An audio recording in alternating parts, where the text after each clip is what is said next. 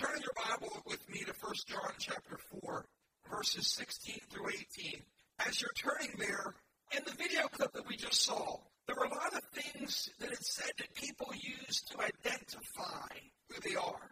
The two that stood out to me today were your experiences and your mistakes. We could lump those into one word and say your past. In the past, many of us have had experiences that kind of put a label on us. In the past, we've experienced some things and it's told us something about ourselves, and it's almost like it becomes kind of stuck to us. Just the thought of some of those things from the past makes some of you feel guilty or ashamed or unworthy.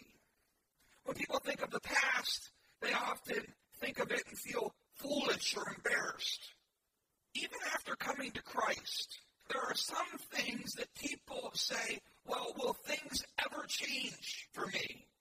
Is there anything I can do to go back and make it different? Yeah, I'm a Christian, but really I'm a, and you can fill in the blank. One of the things I really appreciate AA whenever it's done properly, the good things that they teach. But one of the things that they say is they say, I'm an, and I'm an alcoholic. And I understand why they're saying that. But there's a part of that that I don't agree with. There's a part of that that I don't like. Because there's a lot of things that I used to be. But since Jesus came into my heart, and I know this, I know that if I'm not careful, if I allow my old man to take over, I'll go back to what I was. If I don't allow Jesus to lead me and guide me each day, there's a tendency to default to those old things. But you know what? I'm a child of God now. I've been bought with his blood. I've been redeemed by his precious blood. The past often carries it with it a fear. Sometimes for many people, it's a fear of not being good enough, a fear of not measuring up, a fear of people finding out and holding things against you or rejecting you.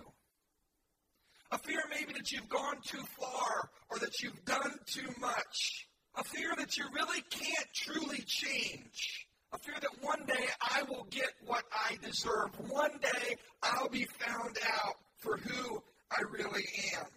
A fear that God doesn't approve of me. And ultimately, He may reject me. Well, the Bible has an answer to that fear. The scripture says that perfect love casts out all fear. And 1 John chapter 4, verse 16 says, And so we know and rely on the love that God has for us. What do we rely upon?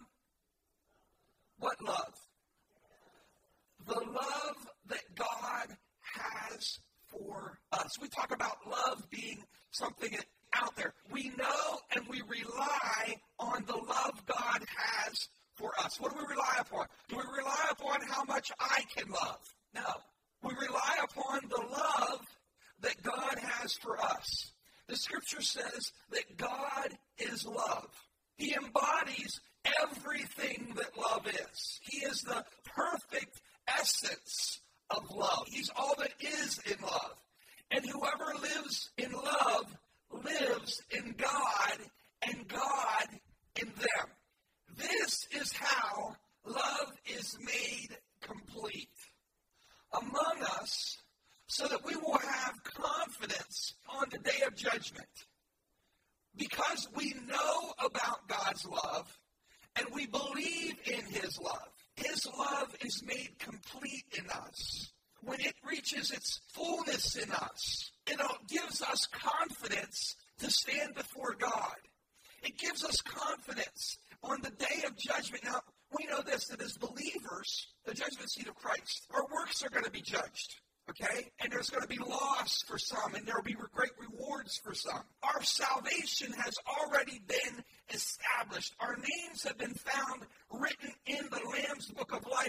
We're not going to be judged in that way. We have been brought from death into life. And so we have confidence. He goes on to say, in this world, we are like Jesus. We already, listen to me, we already, while we live in this world, are already like Jesus. We have been redeemed by his blood.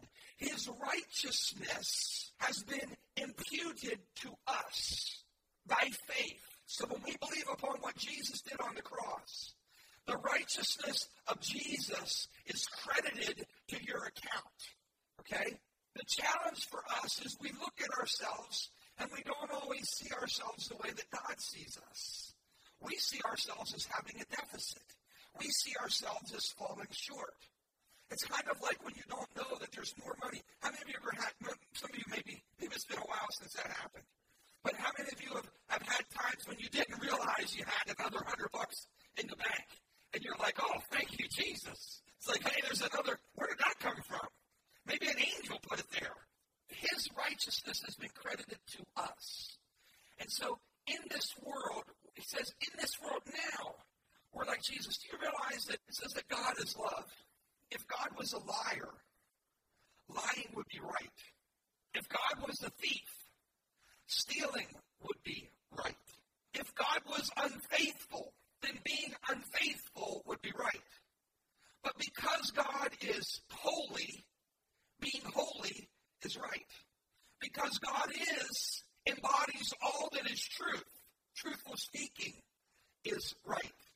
And we are those things because the Spirit of God dwells and lives inside of us. You see, when we become born again, it does not go with who we are lying anymore. Immorality doesn't go with who we are because we've been born of the Spirit of God. And He lives inside and dwells inside of you and I. Notice what He says There is no fear in love, but perfect love drives out fear. And I think when we talk about perfect love, I think a lot of times we think that our love has to be perfect. No, your love isn't perfect. My love isn't perfect. His love that is towards us, when it has reached its fruition, when it's grown inside of us, when it's allowed the chance to get inside of us and to grow and to reach its perfection, that's what drives out fear. Because fear has to do with punishment.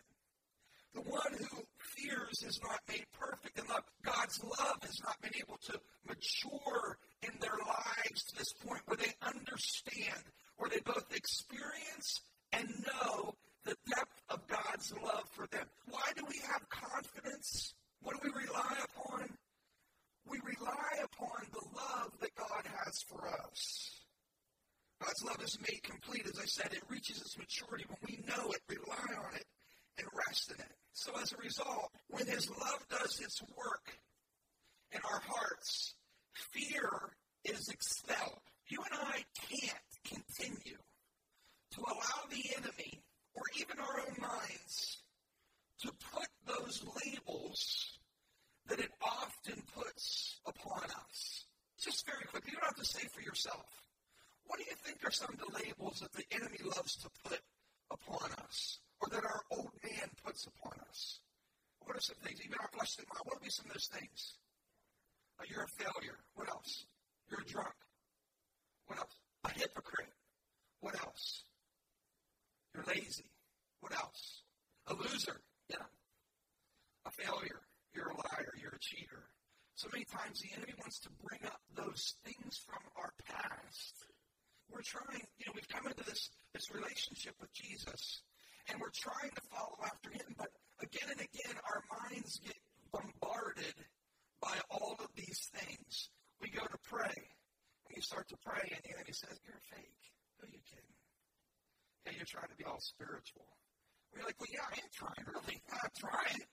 He brings all of these accusations against us, and he brings up our past, and he loves to, the Bible says that he is the accuser of the brethren.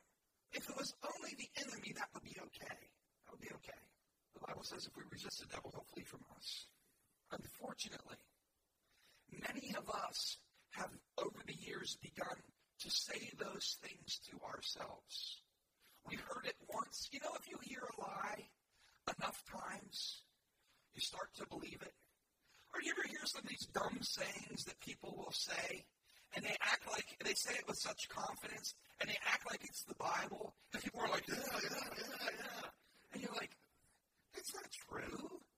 That's not what the Bible says but people will quote it. And if you hear something long enough, people just start to believe it. That's why you need to be in the Word. The unfortunate thing, as I said, is a lot of times these thoughts will come into our minds. A situation.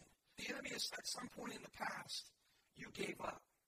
And so the enemy will come to you, and you're now you're facing a challenge, and will say, You're a quitter. You can't do it. You don't have what it takes. Yeah, yeah. yeah. You're not haven't really changed. There's nothing different in you. You're going to be like your old man. You're going to be like your mom. You're going to be like, and those things, those things just start replaying again and again. It's almost like in our brains, the, the neurotransmitters and those things, it's almost like our brains have ruts in it. And whenever we face a certain challenge, it kind of just puts us back into that rut that says, you don't have what it takes. You're not good enough. You're not spiritual enough. You're not smart enough. You're not talented enough. You're not pretty enough. You're not this. You're not that. You can't grow that business. You can't get that degree. You can't have a good marriage. Your parents' marriage is stunk and yours is going to stink too. You might as well quit. All of these things where the enemy brings these accusations. The funny thing is, is we start believing them and then we start saying them to ourselves. At some point along the way, we have to confront these voices. And we have to say, no, that's not right. At some point, your life will not change until you confront the voices. Your kid's life won't change until we confront the voices and speak the truth. I'm down at the bank, and as I make my deposit, as I start to leave, as I start to leave, I'm walking out, yeah, it's not. I haven't said anything to anybody, just was nice to tell her haven't said anything to anybody. And as I walk by this guy, I hear this guy mumble. And he mumbles something to the effect, now I can't say what he said. Something about you are a. And so I'm walking by, it's like three steps and it like registers in my head. And instantly, something, think the oh, Spirit of the Lord rose up within me. it was this instantaneous thing where I took about, as I said, I'm all about like, I turned around and stopped. I came back to him. I said, Excuse me? What did you say? I wasn't smiling then. I said, Did you have something you want to say to me? I said, I didn't think you did. And I smiled real big. And I walked out. I wish someone had told me a long time ago. I don't think we don't have to confront everybody we don't have to be rude to people. We can be nice to people. We should be kind to people. We should turn the other cheek. But there's a lot of accusations that come our way. I wish someone would have told me whenever I was about seven or eight years old. It's okay to confront words that are said to you that you hear that aren't true. As a kid, I was always taught, I just keep your mouth shut. I just ignore people, ignore the situation, ignore things. Now, I'm not saying we're going out and arguing with people, but I'm saying to you there's a lot of people that that's the way the enemy has made accusations against you, and you just try to ignore it. And it's said over and over again You're a failure. You're a cheater. You're a liar. You've not changed. Uh, you're a pervert. You're sick. You're this. You're that. Again and again. And so instead of us confronting that and say, No, I'm the righteousness of God in Christ Jesus, we just let them say whatever they want, and before long, we start to believe those things. And before long, we start saying them. The Bible says, from the abundance of the heart, the mouth speaks. I want you to leave here today knowing that it's completely right and acceptable. Whenever a lie comes at you, whenever a voice tears you down, to say, What did you say? I don't think you're talking to me. Because I know who I am. I've been bought with the blood of Jesus. His blood. What about my sins? My sins have been covered by his blood. He has blotted out all of my sin. I'm a new creation in Christ Jesus. Old things have passed away. Behold, all things have become new. But we keep hearing, you're a quitter, you're a liar, you're a cheat, you were this, you were that. You've not changed. and Before long, we start saying it.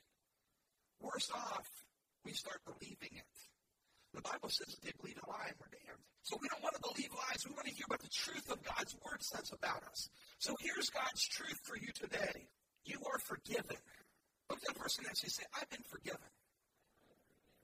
I've been forgiven. As I was praying, I felt very strongly that God wants you to know. Whenever I do my messages, pray about them, and, and I really felt like God gave me a word for somebody. It may not be for everybody, but I believe it's for somebody. And this is what I sensed. I sense God saying to tell them that I do not hold it against them. The problem is that they've been trying to avoid me and won't let me get close to them or listen long enough for me to tell them. So you tell them today that I forgive them, that it's over, that they don't have to stay away or feel awkward in my presence any longer. And if that's for you, whatever your past is, that's what it is. God has, He has forgiven you, but it's over. You don't have to keep bringing it up. You don't have to keep reliving it. You don't have to keep telling everybody about it. You don't have to try to keep working to earn His love and His forgiveness. He has already given it to you. It's yours in Christ Jesus. It belongs to you. We're going to look at some scriptures. And, and if you don't mind, would you jot these down? The first one is this it's this principle of this that I have been redeemed and forgiven of all of my sins. You know, a lot of times people will say, well, I'm unworthy. And we have songs about being unworthy. You know, I'm all of this negative stuff. I'm just a piece of garbage. I'm this, I'm that. Somehow that makes us spiritual. Actually, I'm worthy because Jesus paid the ultimate price for my sin and for yours. He set your value. He said that the only thing in all of the universe that could compare to your worth or your value was the blood of his son. The Father said was the blood of his son. Jesus said that your life was worth dying upon a cross, that your life and your healing was worth taking the stripes upon his back, that you were worth being beaten beyond the point of human recognition, that you were worth bearing the sins of all the world upon his back. So when you go around and say, I am unworthy, you're believing a lie. Jesus makes you worthy. He's the one who establishes your value. So don't keep saying that stuff. I'm just dirt. I'm just nothing. No, you are precious and you are honored in His sight. If you're saying you're not worth anything, then you're saying that His sacrifice on Calvary wasn't worth anything. And His blood that He shed wasn't worth anything. 2 Corinthians 5.17 Therefore, if anyone is in Christ, he is a new creation. The old has gone, the new has come. What does it say? If I'm in Christ, I'm a new creation. I'm not the same man that I was. When you came home from giving your life to Jesus, you were not the same person any longer. The old has gone. The enemy wants to keep accusing you and bring it to your mind, but the Bible says that the old is gone, the new has come. Colossians chapter 1, verse 13 and 14 says that he has rescued us from the dominion of darkness and brought us into the kingdom of the Son he loves, in whom we have redemption, the forgiveness of sin. You have been purchased. You have been redeemed. The price has been paid for you. And the price that was paid for you was the life of Christ himself. Your sins have been forgiven. First John chapter 1, verse 9 says this, and all of you can probably quote it. If we confess our sins, he is faithful and just to forgive us our sins and purify us from all unrighteousness. But here's the thing: a lot of times people will, they will have confessed their sin, but yet they still feel guilty. They still feel accused. They still feel that there's something else that I must do. Well, what can you do to add to your salvation?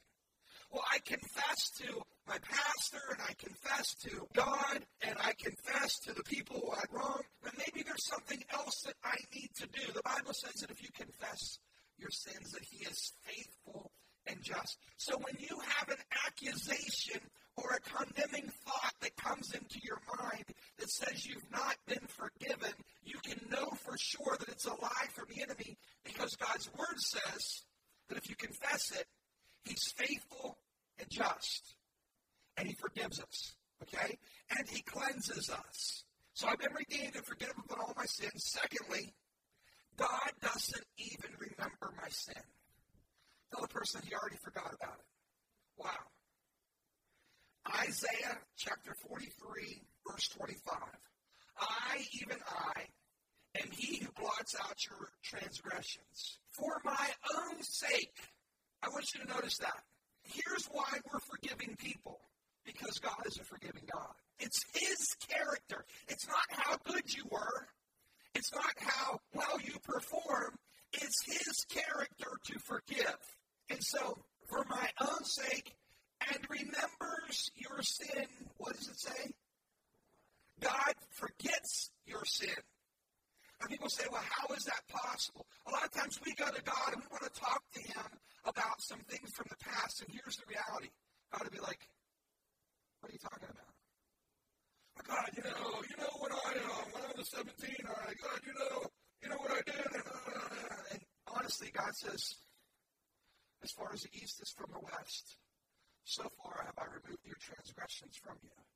So some of you who have, you would say, well, Pastor, I have a checkered past. God doesn't know that. He has chosen to forget, to remember your sins no more. He has eradicated them. They have been washed in the blood. He does not see them any longer. When you go to talk to him about it, you're the one bringing it up. It's not him. They are under his blood. When you keep bringing them up to him, are you saying to him that the blood of his son Jesus is not enough to take away your sins? Is that what you're saying to him? Are you saying that the sacrifice on Calvary was not sufficient enough to cover and eradicate your unrighteousness? No matter how unrighteous you were, the blood of Jesus, his righteousness, far surpasses all of that. Psalms 103, verse 8, it says, For the Lord is compassionate and gracious. Well, no, he's always mad at me. That's what I was told. He's always disappointed with me. I never live up to from me. That's not what it says. It says, For the Lord is compassionate and gracious, slow to anger, abounding in love. He will not always accuse, nor will he harbor his anger forever. He does not treat us as our sins deserve or repay us according to our iniquities. For as high as the heavens are above the earth, so great is his love for those who fear him. As far as the east is from the west, so far has he removed our transgressions from us. Those things of your past, the Bible says that as far as the east is from the west, that's how far he's removed them from you. You're no longer connected with them. I don't know why you think you are. But the blood of Jesus has broke that connection between you and them. He has separated those things from you. Okay? So you may want in your mind, your mind keeps telling you that you are, but the Word of God says that as far as the east is from the west, so far has He removed our transgressions from us. And I want to say again, He doesn't treat us as our sins deserve. Many of us think that eventually we'll get ours. Eventually, it'll catch up to us. Eventually, I'll have to pay for my mistakes or for what I've done. That's what Jesus did on the cross of Calvary. He paid the price for your sin and mine. He doesn't treat us as our sins deserve. Hebrews 10, 16. It says this. This is the covenant I will make with them after that time, says the Lord. I will put my laws in their hearts, and I will write them in their minds. Then he adds their sins and lawless acts. I'll keep reminding them about every few months. He says, their sin and their lawless acts I will remember no more. And where these have been forgiven, there is no longer any sacrifice for sin. Listen, there's no need for you to try and find a way to make up to God for what you have done wrong in your past. You say, Thank you, Lord. Thank you, Lord. You don't have to spend a lifetime of trying to pay God back. We serve Him out of a heart of love. It's not trying to earn his love or his favor again. And then the final thing is this Jesus defends me when I sin. What? I thought he turned away from me. I thought he was mad at me. I thought he doesn't want anything to do with me when I sin. You know, that's the thing I shared with you, I felt like was from the Lord. That tendency of us to avoid God. I don't want to be reminded of what I've done. I don't want to get too close because maybe he'll reject me. But listen, Jesus defends me when I sin. First John chapter 2, verse 1. My dear children, I write this so you will not sin. But if you do sin, we have one who speaks to the Father in our defense. Jesus Christ, the righteous one. He is the atoning sacrifice for our sins. And not only for ours, but also for the sins of the whole world. The Bible speaks of God about being righteous judge.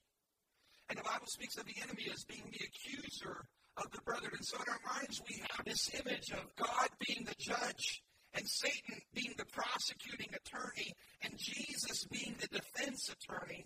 And whenever the enemy brings an accusation against us, Jesus simply stands up and opens up his hands. And those nail prints are reminders I paid the price for their sin. He stands up in our defense. Some of you have had times where no one defended you.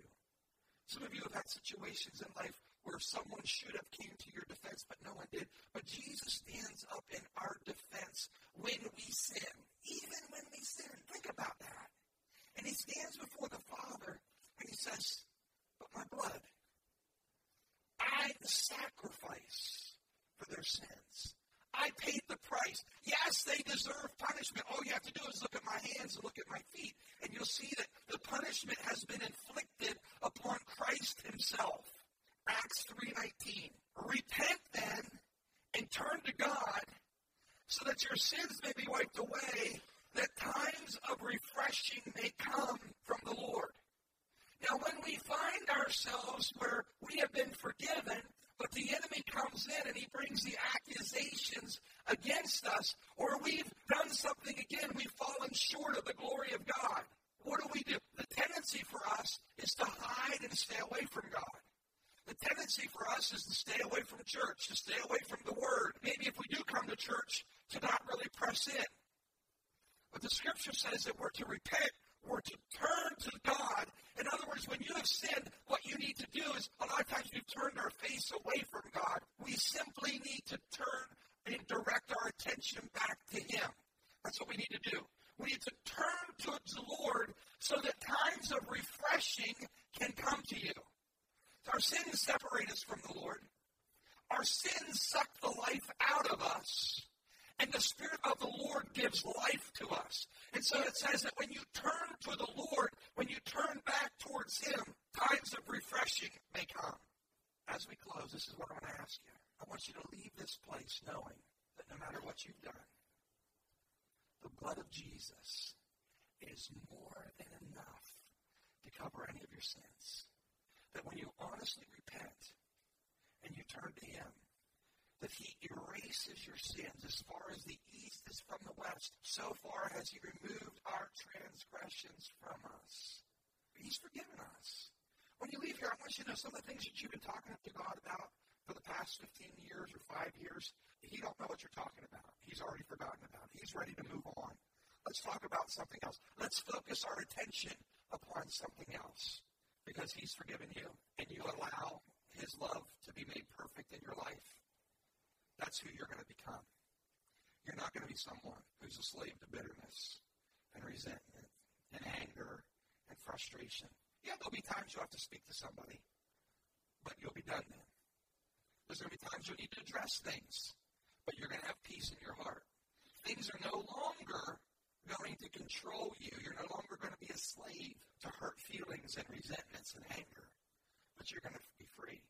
Because the scripture says, even the Son sets free is free indeed. Today, as you leave here, know this you've been forgiven. Jesus' blood has covered your sins, and you have peace with God through what Jesus did on the cross. Father, I thank you for dying on the cross for our sins. I thank you that you give us peace with you. Now, I ask as we leave this place that that reality would sink deep into our heart, that we would believe you more than we believe our feelings or our emotions because we've been forgiven, Lord.